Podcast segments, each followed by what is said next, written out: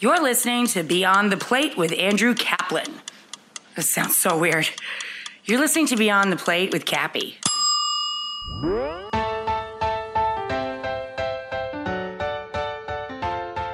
So I said to him, I want all that spinach. I want every bit that you have, and don't you dare tell another chef you have it. It's all going to just be for me.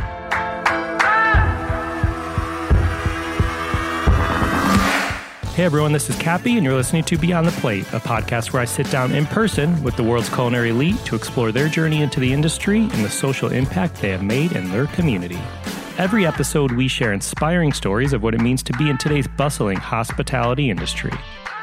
This is a big one.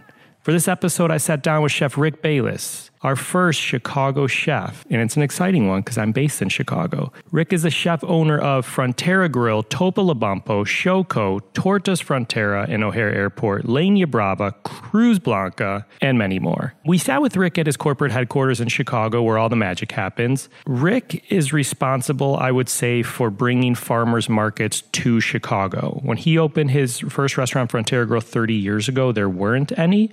So we're going to hear that whole story, and it's remarkably exciting. We'll hear a lot about his charitable efforts, including his Frontera Farmers Foundation and a new foundation that he just started with his family that is not food related. We get into his own podcast called The Feed, which he does with Steve Dolinsky, another fellow Chicagoan. Make sure to check out their podcast. Rick is a winner of one of the seasons of Top Chef Masters. He has his own cooking show on PBS. They're going into the 12th season, I want to say, called Mexico One Plate at a Time. It's received multiple daytime Emmy nominations. He's the second recipient of the Julia Child Award. He's won multiple James Beard Awards. We're going to get into his Frontera Foods grocery store line. We're going to get into a ton of stuff here. Rick's got nine cookbooks that he's authored. And here's the truth I've wanted to sit with Rick for a while. He's got a busy schedule. I'm glad we were able to do so. I know what Rick has accomplished, but when I sat down and started doing a little more research and reading his bio, it's truly incredible what this man has brought to Chicago, to the country, to the world when it comes to Mexican cuisine. So I'm going to leave it there because Rick's a pro. There's incredible stories you're going to hear, truthfully, no joke. So without further ado,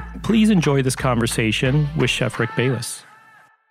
Thanks for chatting. I love to chat. The wonderful world of podcasts. I'd like to start with setting the tone. We want. Can you do that for us? Like where we are, the hub of it all. Yeah, we're above Frontera Grill and Topolobampo and Xoco on Clark Street in downtown Chicago. This is where we started 30 years ago, 445 North Clark Street, with uh, one storefront. We now have uh, one, two, three, four storefronts, and we have the four basements below, and we have two floors above it. So in 30 years we've grown a lot here. We have a lot of special event space here, private dining, test kitchen for doing all of our recipes for the television shows, books, things like that. This used to be where we did all of the development for all the salsas and different things that you can buy in the grocery store, the sauces. And we've now moved that away from here. That business got so big that we've moved it out of the 445 North Clark area. That's super exciting. So you have this like hidden underground tunnel that takes you everywhere? No, it's actually three different buildings in four different storefronts. And the way that the buildings have been built, it's very labyrinthian. We always laugh for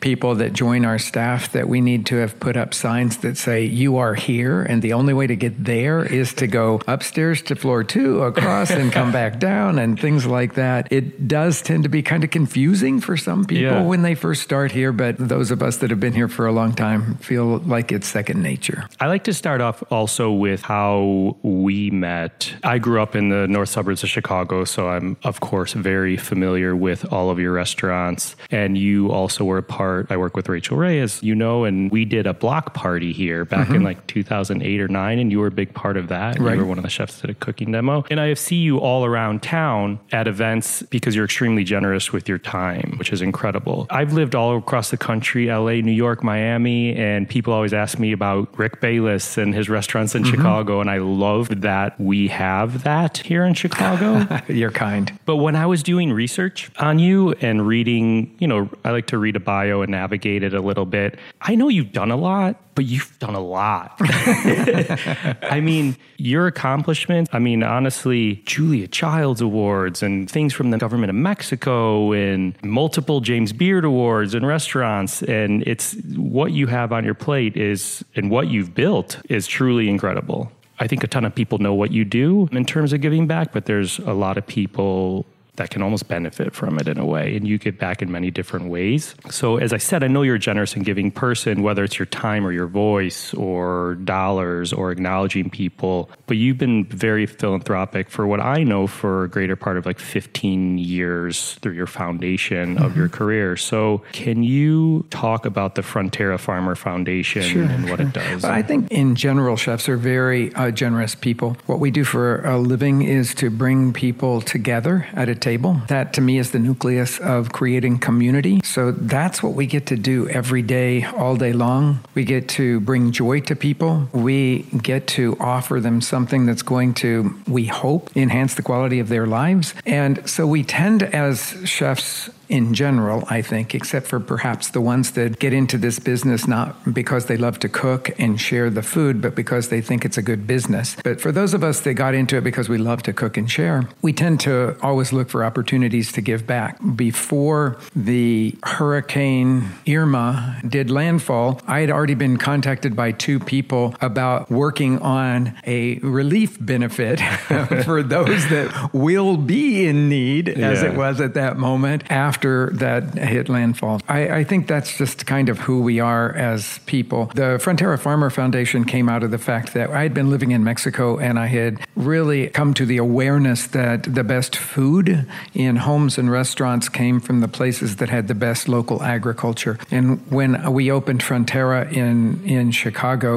in 1987, there wasn't a single farmer's market in Chicago. And when I went down to our produce terminal to ask around to see who was going to carry the local strawberries when they came in season, they all laughed at me. They said, Those little things, they're too tiny, they spoil fast. Who would even want them? No, we only carry the big Driscolls from California, the ones that have virtually no flavor but look pretty on a plate. And I thought, Oh my gosh, we've got so far to go if we want to put Chicago on the map as a great food town. And I had decided already for several reasons that I wanted to settle in Chicago. And I knew that I would I'd have my work cut out for me. So I started looking for farms that would drive into the city and bring us produce, and that was a really uphill battle. Then we finally got the first farmers market in Chicago, and I tried to convince those producers to save stuff for me, and they said, "No, we want you have to come and shop just like everybody else." And I said, "But you know, I need 10 cases of tomatoes and I you know that sort of thing." And they said, "Nope, sorry, you just got to get out of bed really early on Saturday morning and come down because we're going to sell this stuff. We don't trust you. So eventually we built trust with those people, but they couldn't supply us enough. We found some farms that we could partner with, but again, they couldn't supply us enough. So what we realized was that what they needed was an infusion of capital so that they could buy the hoop house or the watering system or the tractor or the delivery vehicle that would actually make their farms more productive and profitable. So we started a long time ago, like 20 years ago, a no interest loan program, which eventually evolved into a 501c3 not for profit organization. It went from being a no interest loan to a grant giving organization. And in the last dozen years or so, we've given away $2 million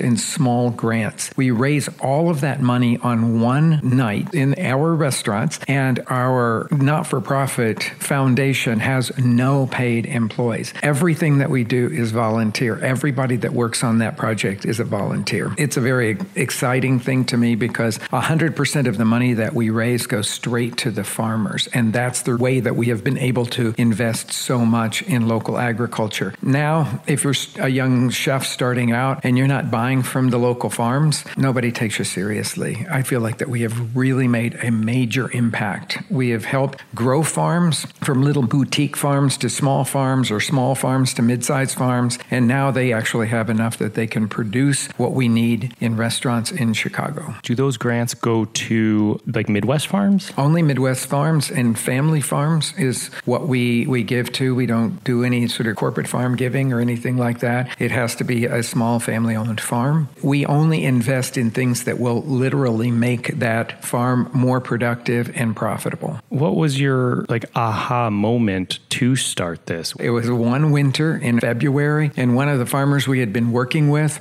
came to our restaurant with a bag of spinach. And I said, I didn't know you had a greenhouse. And he said, I don't have a greenhouse, I have a hoop house. It's a, a much simpler structure and it's unheated. And I said, No way that you're growing spinach in the middle of the winter in Wisconsin. That's where his farm is. And he said, No, I know a variety of spinach that can take a light frost. And he said, I planted all in November. It grows until about January, and then it sort of just matures. And he had brought it to me in February. And it was the best spinach that I'd ever had in Really? my life. Well, because when the spinach starts to, to freeze a little bit, when it gets that light frost, it gets sweeter because the plant produces more sugar, and sugar is what keeps the plant from freezing solid. So it's very sweet spinach. So I said to him, I want all that spinach. I want every bit that you have, and don't you dare tell another chef you have it. It's all going to just be for me. And he goes, No, no. I said, he said, I don't have very much of it. He explained to me the size of his hoop house. I said, Buy another hoop house. I'll buy everything you produce. And he goes, Oh my God, I, I don't have that kind of money. It'd take me five years to save up that kind of money. And I said, Well, what if we lent you the money? And then you paid us back in spinach. And that's how the whole project started. This is kind of along the same lines of what you're talking about in, in acknowledging and recognizing Midwest farmers. I graduated culinary school in early, early 2000s. Of course, we learn about different chefs. You're one of them. I came home and wanted to have a great meal with my family. We came to Topolobampo, and this was right when you did a Burger King Oh, right, advertisement, right, right, right, right. which I thought was really interesting. And I thought a few things. A, you were a little ahead of your time, I'll say it, in the sense of an endorsement. And I was mm-hmm. talking to Rocco DiSpirito recently about it too, about why people look at him in a certain way. And I told him, I said, you were ahead of your time when you were working with brands, if you will. Mm-hmm. Now, these days, every chef wants to work with a brand. I think we were talking about it at our table at Topolobampo, and the server heard us. And all of a sudden, she came back to our table with a letter on Topolobampo Frontera letterhead explaining why you did that. And I thought that was fascinating. I still have that letter. Oh, do you really? I have the letter, and I and I had it with me at hospitality school at Florida International University in Miami because when we talk about chefs and what they do for the community and things like that, I would bring that letter to class. And when chefs back in the day, when chefs asked me about doing things on a whim, an endorsement, should I do this or that, I referenced that. And yes, it was Burger King, but there's meaning behind it as it relates to what you're talking about with acknowledging farmers. I feel like. For me, of course, hindsight is always 2020. And when I did that, when I decided to do it, it was because they had come to me and said, We want to change the face of fast food. We want to go fresh. We want to reduce sodium. We want to make since we feed people every day, all day long, and we have become sort of everyday food for people, we want to make that healthier. So I said, Yeah, I would really like to be part of that. I would like to help be the face of that and bring some awareness to the fact that they were trying to change their path. Okay, so of course,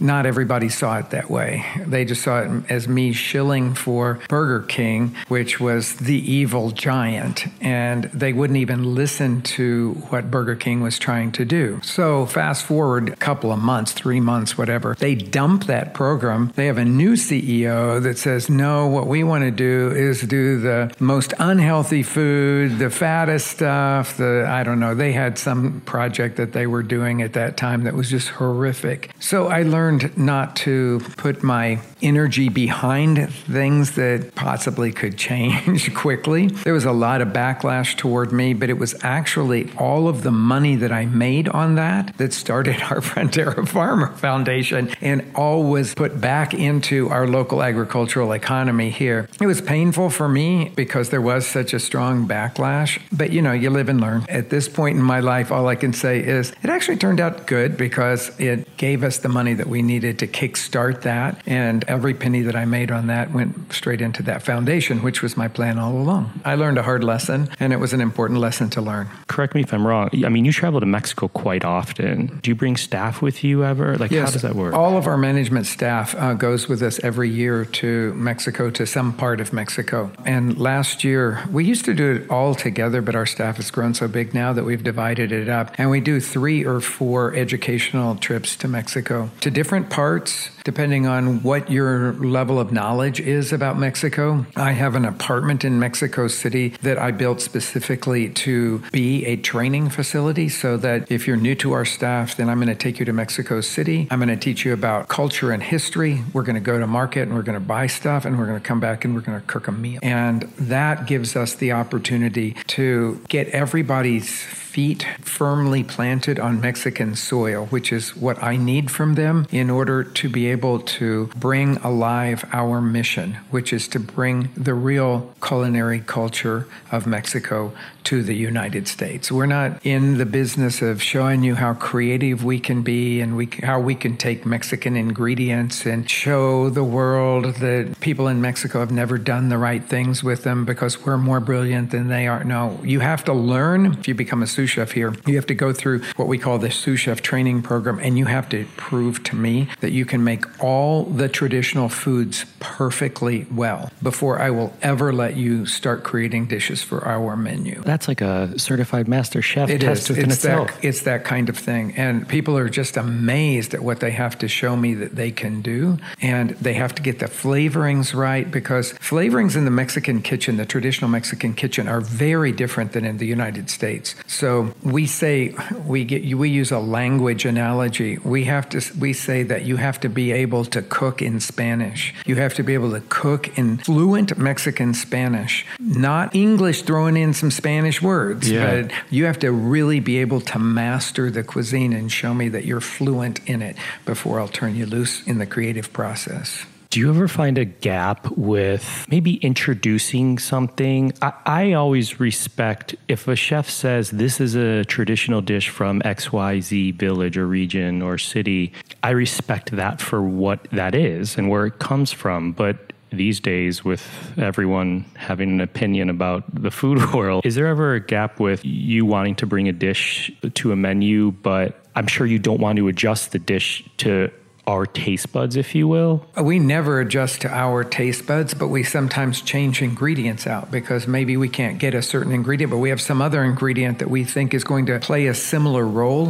in the dish, so we will do that. But then we have to have gone to Mexico, learned that dish in its native place, brought it back, and they have to convince me this is the sous chefs. They have to convince me that they can make that dish so that it has a similar impact as the original dish. And to me, that is one of the most important things that you can do. I, again, I'm going to use a language analogy because I come up through language studies and cultural studies. And so I'm always thinking in those terms.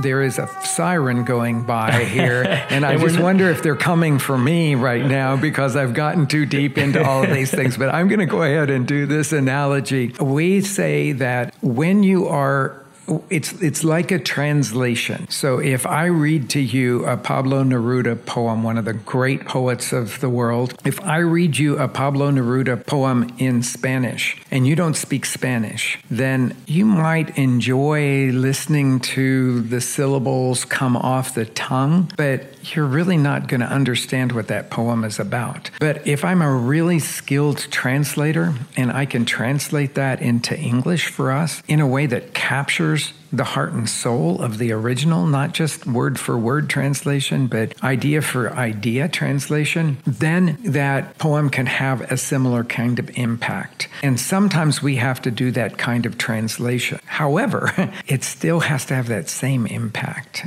And we can't ever lose sight of that. It's something I don't think they train enough in culinary school. Culinary school is really about nuts and bolts, that you have to learn all the basic techniques and recipes and stuff that people would expect you to know. But they don't teach you really how to be a chef.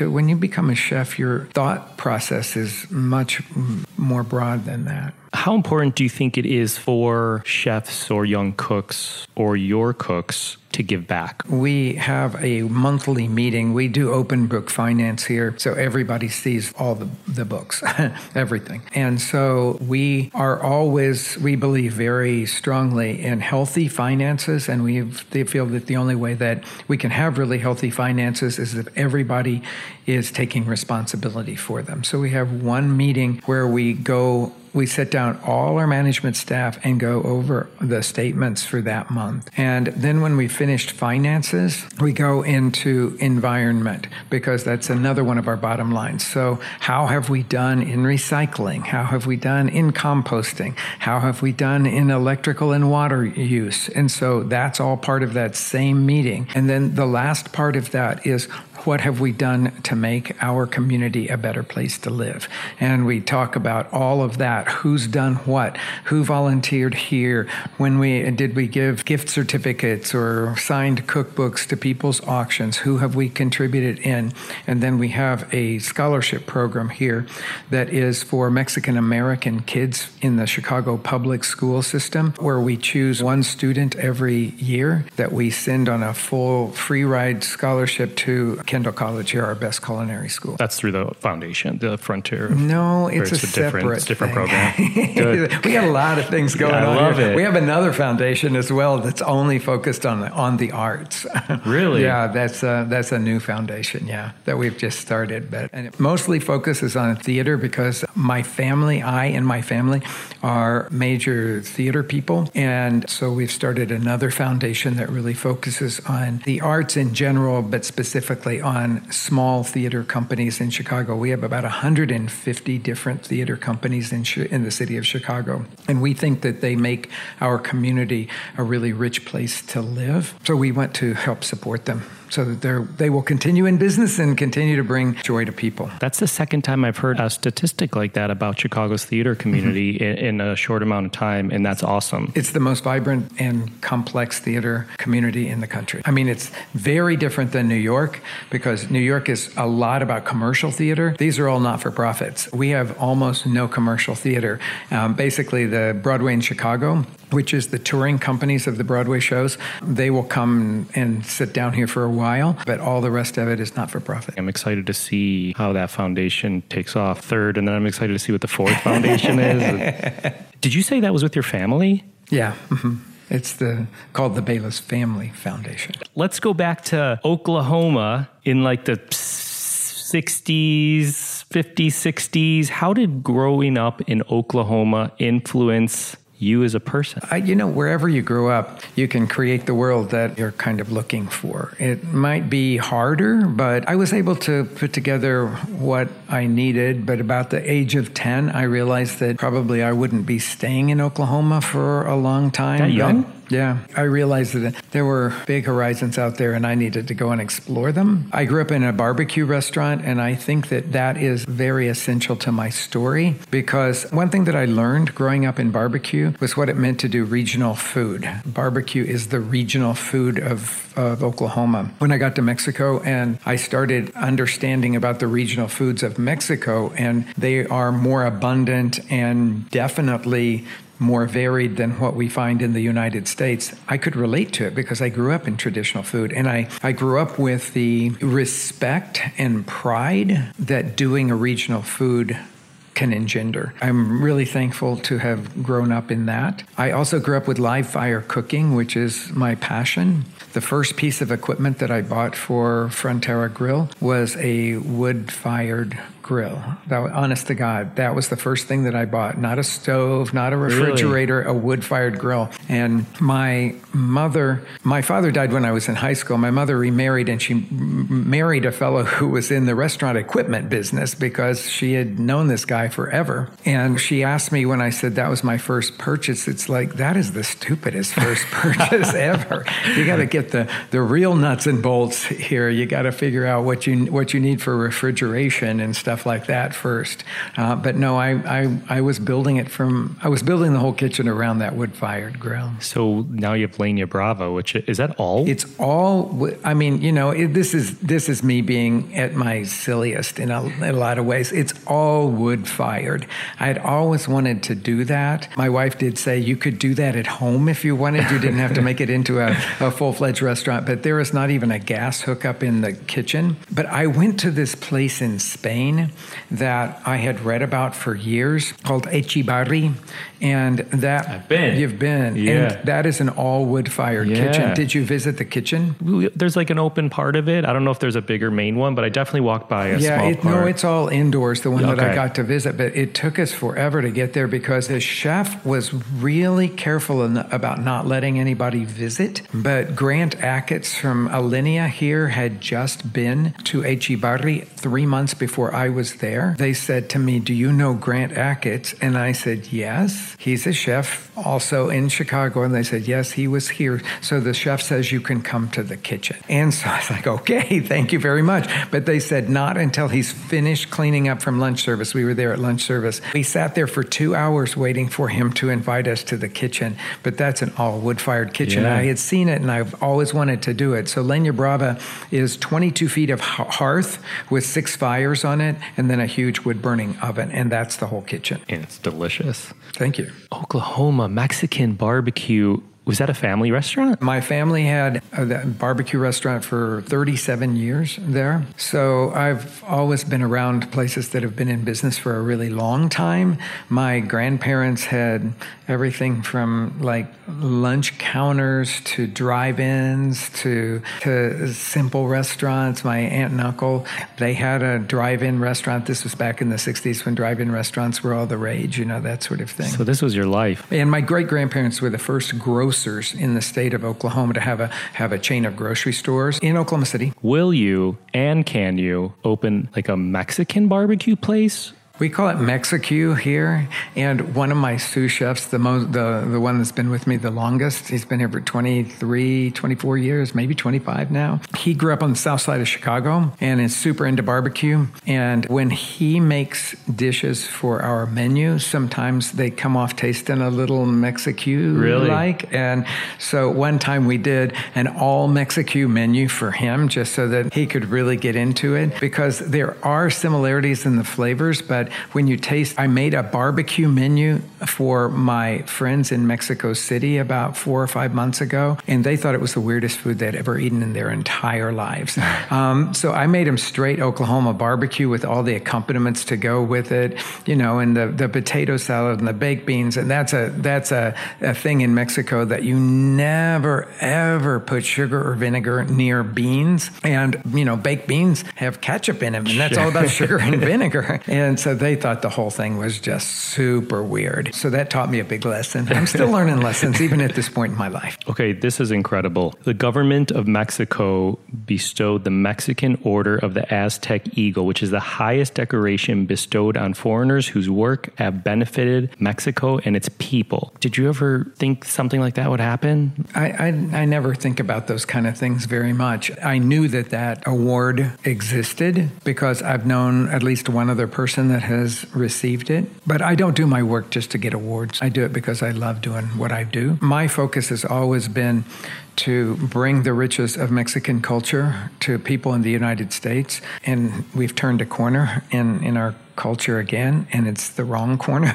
and suddenly, Mexico, I feel like I've gone back 30 years that we were getting, I was getting to the point where I could assume that people in the United States had some knowledge of what a beautiful, rich culture there is just next door to us uh, across the Rio Grande. Now it's sort of like Mexico's been vilified again, and we're build, talking about building walls, and it's their horrible rapists and philanderers or whatever, you know. And that makes me super sad because I felt like that we were beginning to understand as a culture in the United States a little bit about what a spectacular culture there really is that exists there. I will tell you that when the tsunami comes, you want all those people south of the border on your team, not necessarily all your neighbors that live around you. Because in the States, we're very much about every man for himself. And yes, when there are natural disasters, suddenly you start to see that, oh, we can be nice to one another. We can be generous. But in Mexico, people are that way all the time. It doesn't have to be a natural disaster that brings out the goodness in their hearts. You've done it a lot with your career, but just when we think you've done it all, you know, something new comes out that Rick Bayless is now doing this. And I want to talk about the podcast because it's super exciting. You're doing a podcast with Steve Dolinsky called right. The Feed. And I, I haven't listened to every one, but I've listened to quite a few. And I think it's interesting because you're two very knowledgeable people wanting to bring something about food to more people. Right. And I think it's a lot beyond that. But you know, it's very interesting because Steve and I are very different people. Uh, we have very different approaches to food. He's on the side of the people that observe the food world. I'm on the side of the people that create the food world. I once said to him, he hasn't worked a day in, in his life in a restaurant. And he goes, No, no, no. When I was 14, I worked as a busboy one time. I said, I don't think that counts. Know, he doesn't come from inside the restaurant world. And obviously, that's where I come from. He knows a massive amount about food. And I know the more experiential side of things. He eats in restaurants constantly. I hardly ever go out. So I'm it's like we make a good pair because we're coming at things from different perspectives and he travels all over the world for his job because he does a lot of writing and that sort of stuff. And so he goes on these junkets and he always records massive amounts of stuff while he's gone that is just enriches our podcast so much. When we won the James Beard uh, Award for Best Podcast, the show that had been submitted was the one that he did when he went to Japan. Oh, really? And it was such a great show. I played very little role in all of that, but he's also an amazing broadcast journalist. He really We've got sirens are back. It's like we're in New York City. yeah, well, that's kind of where I live here in Chicago. We've got, we call it the dramatic firehouse on one side yeah. of us, and then Clark Street on the other, right. and up and down all day long. You hear all the sirens going. Anyway, we love the podcast, and one of the things that I wanted to do in the podcast was cook on the radio because I think it's very evocative. That's one of the things that you know I do a lot of television work, so you know we're just getting ready to start the twelfth season of Mexico One Plate at a Time on PBS. On PBS, but I like the intimacy of audio only because it makes all of our listeners bring so much to what they're hearing. So I like cooking on the radio, as I call it, because we have to describe everything. And so we do these little, what we call chef challenges. It's 15 minutes, and you get five ingredients plus whatever one ingredient that we're both cooking with, and you have to make a dish. And the whole point of it isn't to make a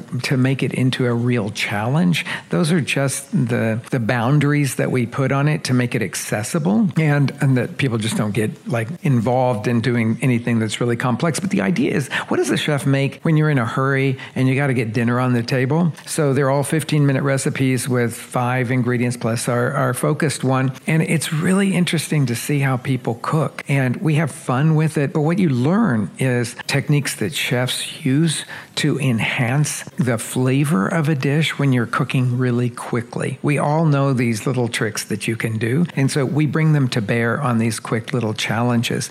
Plus, it's audio rich because you hear the chopping and the searing and, you know, all that sort of stuff. It's really, to me, it's really fun. I love listening Are to Are you challenging the people? It's Steve Dolinsky challenging me and one other chef from Chicago. So you and one other chef from Chicago are cooking at the same at time. At the same time. Steve's... And we do that that in our test kitchen just below where we are right now. Got it. And we have two stations in that test kitchen, and each one of them has a stove top right next to it. So it's fun. For this podcast, Beyond the Plate, every other week we have the chefs do a short segment we call Just the Plate, and it's a little recipe read. I think you're going to knock it out of the park on that one. Rachael Ray did the first one, and she did carbonara pasta, and she got into it. I mean, like what kind of salt she was using, and the brand of pasta, and when to salt the water. And afterwards, I got emails from people saying, Hey, do you have video of the recipe of Rachael making the carbonara? I was like, No, we were sitting at our kitchen table. You know, I agree with you. There's something very rich about an audio recipe, if you will, and it, you could really tune out but tune into this recipe and and almost taste it and hear flavors. Yeah. 30 years for Frontera. How do you keep a brand or the food like relevant or exciting? A couple of different ways uh, that we tackle that. One is that we change the menu every four weeks, and we have to change the menu. So it doesn't matter whether something's selling well or whatever, you, you got to change the menu. So that keeps us all in creative mode. And you have to be, when you're in creative mode, you have to be asking yourself, at least intuitively, what do I want to eat? What am I what, what's exciting me right now? So that keeps it very fresh. The other thing that keeps it fresh is that about once a year I go through a little process that I make myself sit down and say, if I was opening Frontera Grill today, what would it look like? And that way, I'm not in a rut saying the, the worst thing you could ever say in a restaurant is, no, it was successful before, so we're just going to keep it that way. Because everything is constantly evolving, especially right now in the food world. So I always ask myself that question once a year what would Frontera Grill look like or Topolobampo look like if I was opening it today? And sometimes it's hard to do because I, I want to just keep doing what I'm doing because it's comfortable. But sometimes I have to say, well, uh, the menu wouldn't look like this. And I think we need to reevaluate our menu format, say, or something like that. You know, sometimes it's a visual thing. It, it wouldn't look like the, this room that we have here. So I think we need to think about redoing the room. Did you look up to any chef as a young cook, or is there are there any chefs that you currently watch to that inspire you? Or, it was very interesting because I'm old enough that there were hardly any people that I could look up to. Okay, so when I was ten 1963, um, Julia Child came on um, the, what we called educational television back then. It wasn't even public television, it was educational television. And she started her French Chef series. And that is one of the things that opened my eyes to what the full range of possibilities with food could be. And without her, I don't know where I would have been today. So when I received, I was the second recipient of the Julia Child Award from the Julia Child Foundation. It was it, it brought tears to my eyes because without her, I couldn't have done what I'm doing today.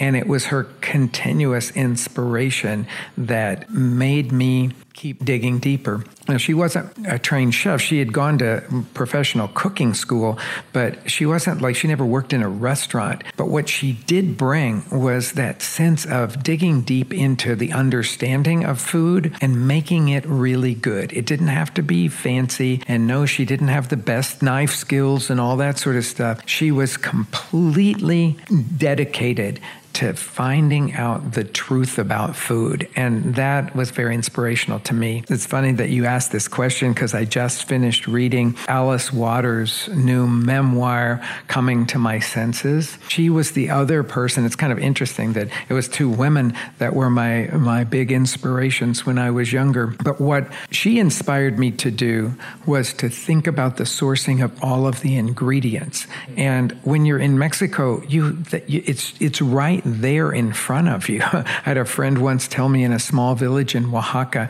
that she couldn't move her restaurant to Oaxaca City, 45 minutes away, because she couldn't get the right ingredients. She had to get the ingredients just from her village because her food wouldn't taste the same if she sourced them 45 minutes away in Oaxaca City. And so I had kind of grown up with that, living in Mexico for five years. Alice was my inspiration for that. I thought there's a way that we can do this in Chicago. Chicago. It took a lot longer because we didn't have that started yet in, in Chicago as they had started it out in Berkeley. But she was my inspiration for all of that. That and sustainable agriculture and thinking of a restaurant not as just a place where you go and buy a meal, but as a, an expression of a community. You said you have a sous chef or chef that's been with you for about 24 years or so, and we've heard about what it takes to convey food and flavors in, in a Rick Bayless establishment. But what do you think your sous chefs would say about you as a mentor? That I am relentless, that you never can stop with good I will always come back to the next day and say, couldn't it be better? I mean, it was good. Uh, if that's the way it goes on the menu, it's good, but uh, we're striving for something more than that. Let's let's go back to it. So I'm relentless in that. I had a sous chef early on in Topolobampo who was he had a fatal disease and, and passed on that year. And one of the last things he said to me was, The thing that I will thank you for forever is never letting me stop with a dish. That every day you would come in and say, Oh, why don't we try this? Oh, why can't we make it better if that? So there's something in that flavor that's not complete yet for me. And I would just keep pushing him. On, and, and he said it made him want to scream, like, It's good enough, just stop. And he would know that I would come back and say, no, we can probably make that better. So, that unrelenting search for making things better, I just think about that all the time. And um, I, I think that and sharing knowledge. It's like I, I, I could teach those guys. I mean, we have to do service, so you got to actually make the food. But I could teach those men and women in my kitchen all day long and be super happy because I love teaching and I love seeing them come along. I love getting in debates about flavor and, and plate presentations and all of that. We have one hour a week where we all sit around a table and we brainstorm dishes and it's it's a really it's my favorite hour of the week because nothing is too ludicrous, stupid, out of the uh, ballpark. Anything it's you, we just sit down and we just talk, and sometimes we'll go down tangents that are crazy, and they know that I'm not seriously sitting around saying, "No, we've got to get this stuff done" or whatever. I'm like sometimes out of those crazy moments come the seeds of our best dishes. So, like, my wife hates it when we do this, and we'll sit around the table and we'll just like go crazy with ideas. And she's like, "Why are you guys doing that?" It's like you're supposed to be here working on a menu and creating a menu. And I said, "No, we actually are, because if you don't let yourself loose like that." You can't actually be your you can't embrace your full creativity. Frontera Foods the product world I feel like is interesting in general for people and chefs and you know, a lot of people they use you as a benchmark. You're a chef that have products, and recently was acquired by ConAgra Foods. I understand it and I get it. My guess is that you've probably had offers to sell in the past, but I want you to speak about this journey and why now, because you didn't start doing jarring salsas three years ago and then a, a big company came to you and said, Oh, we'll buy you. I mean, this has been 20 years. 20 years, yeah. We, we have the product line for 20, or we have the product line for 20 years. Actually, 20, coming up on 22 now. Okay, so I'm a little bit different than most chefs starting a product line. Either a chef wants to start a product line because they think they're going to get rich on it or that it's going to be a vanity product, one or the other. and the I didn't start for either one of those things. For us, the the motivation to do the product was that uh, one of our regular customers was in graduate school doing his MBA at Kellogg. He had come from the food world. He wanted to go back into the food world and he said to me, "I want to write a paper on developing a product line for you." And so, can I meet with you and we can talk about stuff? So we did that. And then we just kept meeting. And he had, he, he was working for Kraft Foods at the time uh, while I was going to graduate school. And then after he got out, he came back to us and said, You know, I really want to talk about this seriously. Let's see if we can start it. We didn't start it with any funds or anything like that. We just simply said, Okay, let's see what we can do. It took us one full year to find somebody that could make the product the way that we cook in the restaurant. My goal was not to have a vanity line that people would take as a host gift to somebody's house. And I didn't think, oh, I'm just going to blow this thing out and dumb it down and make it. I, no, I wanted it to be something that really brought the true flavors of Mexico, the flavors that we do at Frontera, to a wider audience because every night our restaurants are full and we can't make them any bigger.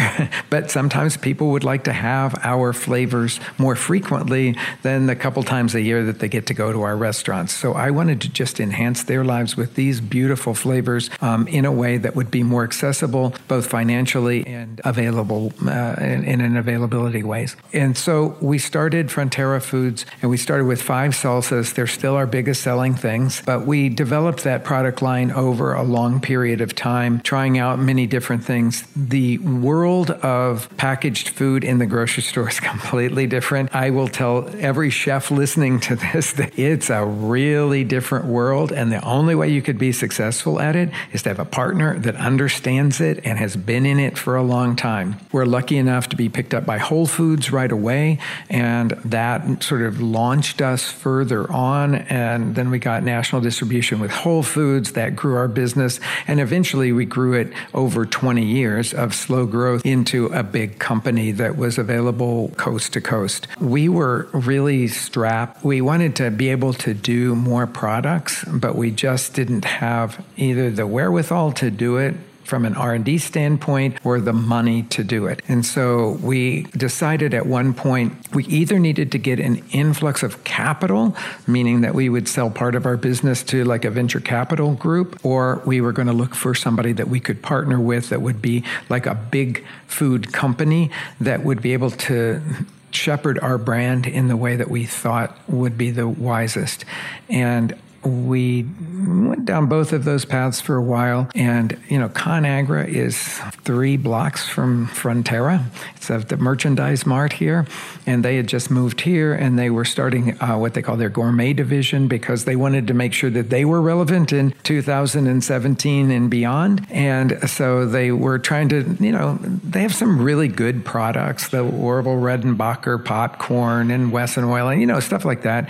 And they just knew that they needed to play in a different field too. And so they were looking for something that was more like a gourmet product to anchor this new division for them. And we got to know them and they seemed like that they were going down the right path. I am still the head of their R&D for, for that, okay? And the person that was my right hand and my partner in the R&D has joined the staff full time for ConAgra. So I'm actually more involved in that company than I've ever been because instead of just two people in R&D, now we got like seven over there and they just have that wherewithal to be able to get products to market really fast. I mean, it would take us a full year to get something and they can do it in 6 months. When we ask them the other day for this one frozen item that we were looking for. I said, Could you get frozen chayote? I, IQF frozen chayote? This woman that we work with that I just love over there, she said, Well, I don't know. I haven't asked around for that. Let me see if I can find it. And the next week she came back and said, Yeah, found the frozen chayote. And so it's that's cool to me because I'm not sure our small R&D department would have ever had the, the resources to actually find it or if they had found it to have the buying power to actually get it into one of our, our products. But that's what we have when joining forces now with ConAgra. That's exciting. That's super exciting. Let's do a speed round. Okay. A quick, fun one. Quick answer. First thing that comes to your mind. What did you have for dinner last night? I ate at Leña Brava and I had uni. I love uni. And I had these little tostadas that we're doing in a Tijuana style, and they have this beautiful uh, red chili marinated tofu on them. Sounds delicious. Odd, but it was really good. Name a smell in the kitchen you love. Mm, uh, garlic. Name a smell in the kitchen you hate. Uh, celery. What pisses you off in the kitchen? Anytime that anybody treats any product with disrespect, it, it just, I, I start shaking. and I was like, do you know what it took to grow that and how much care it took to get that from the field into our kitchen? And then you just threw that on a table and you marred it in some way or disrespected it. And uh, no, that drives me crazy. What makes you happy in the kitchen? Uh, lots of beautiful ingredients. If you look at my like Instagram feed, it's almost always these pictures of ingredients or a pictures. Of, it's like only chefs will understand this, but a perfectly done mise en place before service. It's like my glorious moment because I go through the lines just before we started here. I came straight from the kitchens and I had gone through everybody's mise en place, tasted all the sauces and all that sort of stuff um, because I do that before lunch and then I do it again before dinner. And sometimes the mise en place is so beautiful that I just take a picture of it and post it on Instagram. And I always laugh. It's always the chefs that respond, "Oh, beautiful mise en place, yeah. beautiful mise en place." That's so, like the ultimate. I feel like that's the ultimate praise for your line cook. They probably see you coming and they're like, "Oh crap, did I roast my chilies right or anything like that?" And then if you taste it and take a picture, they're like God, nailed it. No, no, I, I, I lavish praise. When I see it, I was like, oh, that is so beautiful. but I do the same thing with dishes on the line. When I, like, I'm just walking past the line, I'm not expediting or anything. I'm just walking past and I'll just stop and I'll go, that is a perfect plate. What actor would you want to play Rick Bayless in a movie? Oh, I'm really terrible at this. um, I don't, I don't know who, um, uh, Macy what's his name? What's his first name? W- William uh, H Macy. William oh, H. Macy. fantastic. Somebody, somebody told me that one time, so I'm going to say it. That's great. That's great. Thank you. I appreciate your time. I know you're extremely busy. I believe you've been an enormous influence on, I think, Mexican food and culture, starting here in Chicago and just expanding out coast to coast and beyond. People wanting to visit you that come in from other cities, states, countries is an incredible thing. So I'm excited for you to reach that 37 year mark that your family had with their Yeah. restaurant. Thank you so much. It's been a real pleasure to talk to you. Thank you. Quote Chefs are very generous people. What we do for a living is to bring people together at a table. That, to me, is the nucleus of creating community. Thanks again to Chef Rick Bayless. Find more on him at rickbayless.com. And join us next week when Beyond the Plate presents Just the Plate, a short segment where chefs describe a recipe, sharing insider tips on what makes this specific dish meaningful to them. As you heard, Rick Bayless loves the intimacy of audio only or cooking on the radio. So get ready for this because he's a pro. You may find me and keep up to date with this podcast across all social media platforms at On Cappy's Plate or go to beyondtheplatepodcast.com. Beyond the Plate is now on Twitter at BT Plate Podcast, and we have our own Facebook page. Be our friend. This episode was produced by myself along with Ian Cohen, Joe Yeaton, and Sean Petrosian. Big thank you all around.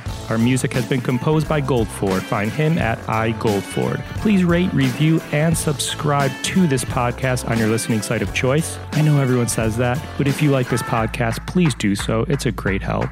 And thank you for listening to Beyond the Plate. I'm Cappy, and remember, there are never too many cooks in the kitchen.